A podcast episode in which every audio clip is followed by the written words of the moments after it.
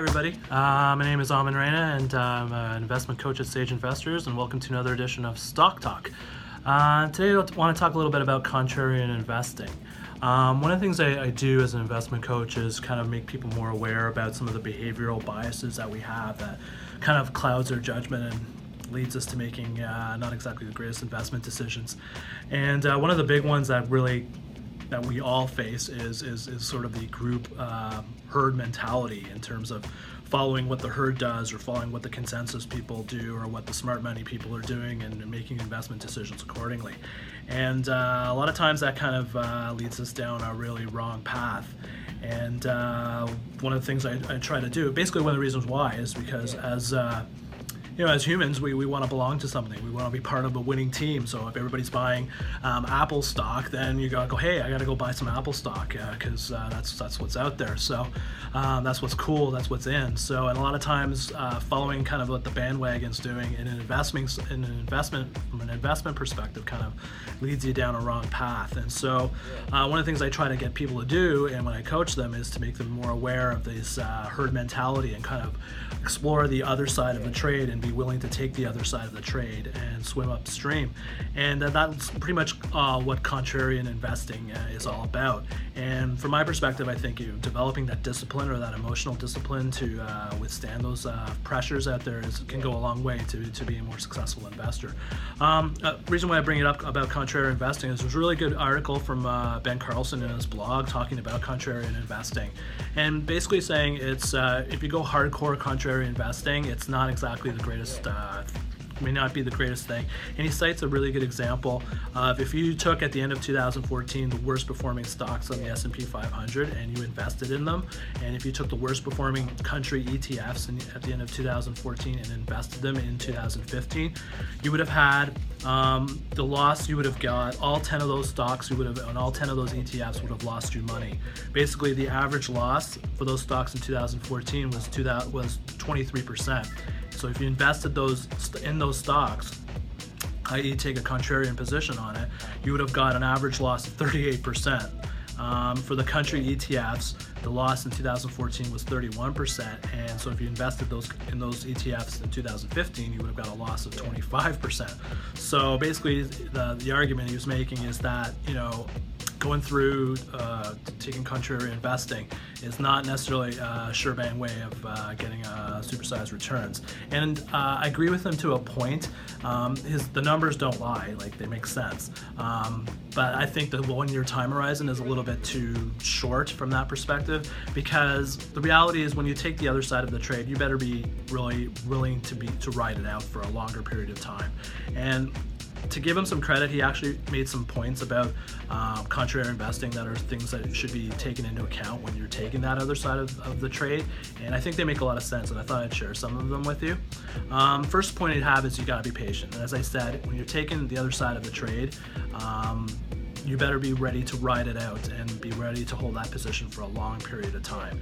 Because, as I said, um, out of favor stocks, out of favor uh, ETFs could stay out of favor for a long period of time. So you better be patient and be willing to, to stomach some of the, the volatility that comes uh, around that. And that comes all again about being disciplined and again aware of, uh, of understanding some of your, your behaviors and biases that, uh, that you have.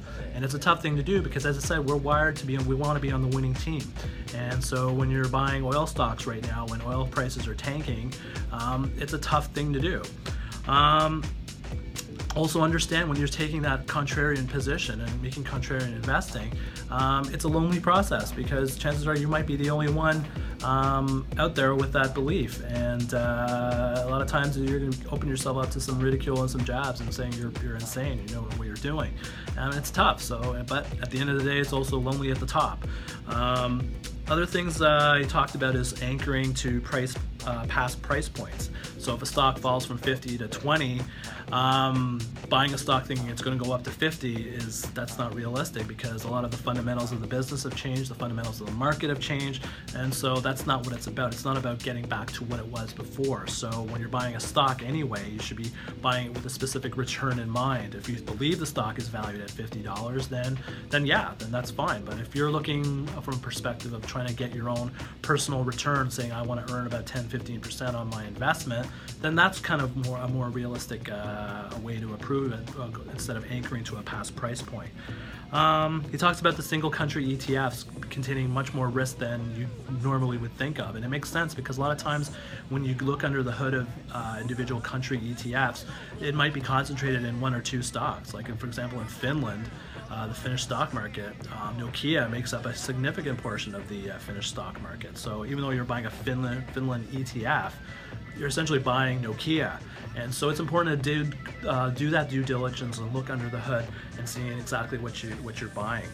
And uh, ultimately, uh, the other thing he talks about uh, is that uh, is the timing. Um, you might take a contrarian position, but it may not pan out for, for years or many years or multiple years. So again, it comes down to that patience and everything. Um, so I kind of believe in the whole concept of contrarian investing, but I don't believe in that you, if you think uh, if the market thinks that oil prices are going to go to ten dollars, um, that you go out and back the truck up and buy every oil stock out there. You still have to do your due diligence. You still have to understand how uh, some of these companies and businesses operate. Find out which are the best ones that can withstand uh, a price shock and a price uh, fallback, and and ultimately buy those best companies because it still comes down to your investment ideology. And for me, it's about buying well-run well managed, high quality companies that can generate high returns on capital and have clean balance sheets to withstand shocks that can happen in the market. So, um, so uh, Mr. Carlson, he makes some good points uh, on that, but I, and, I, and I agree with a lot of those points. But I, but I think the concept of uh, going a one year, one year, one year, and, and as a contrarian strategy is kind of is a riskier proposition. So I just thought I want to throw share that out there with with, uh, with everyone. Um, that's all I got for you today. Um, thanks for uh, watching another edition of Stock Talk. Um, you can follow me on Twitter. My handle is uh, at Sage Investors. I tweet all my market observations, uh, mind mapping, what I'm thinking about when I'm making investment decisions, as well as all my trades, uh, uh, buy and sell trades that I do on a daily basis in real time. If you want more information about my investing investment course, uh, coaching courses, uh, services and coaching uh, courses, you can uh, check out my website at uh, www.sageinvestors.ca. Again, my name is Aman Raina and from Sage Investors, and thanks for watching Stock or looking at Stock Talk. I'll catch you again.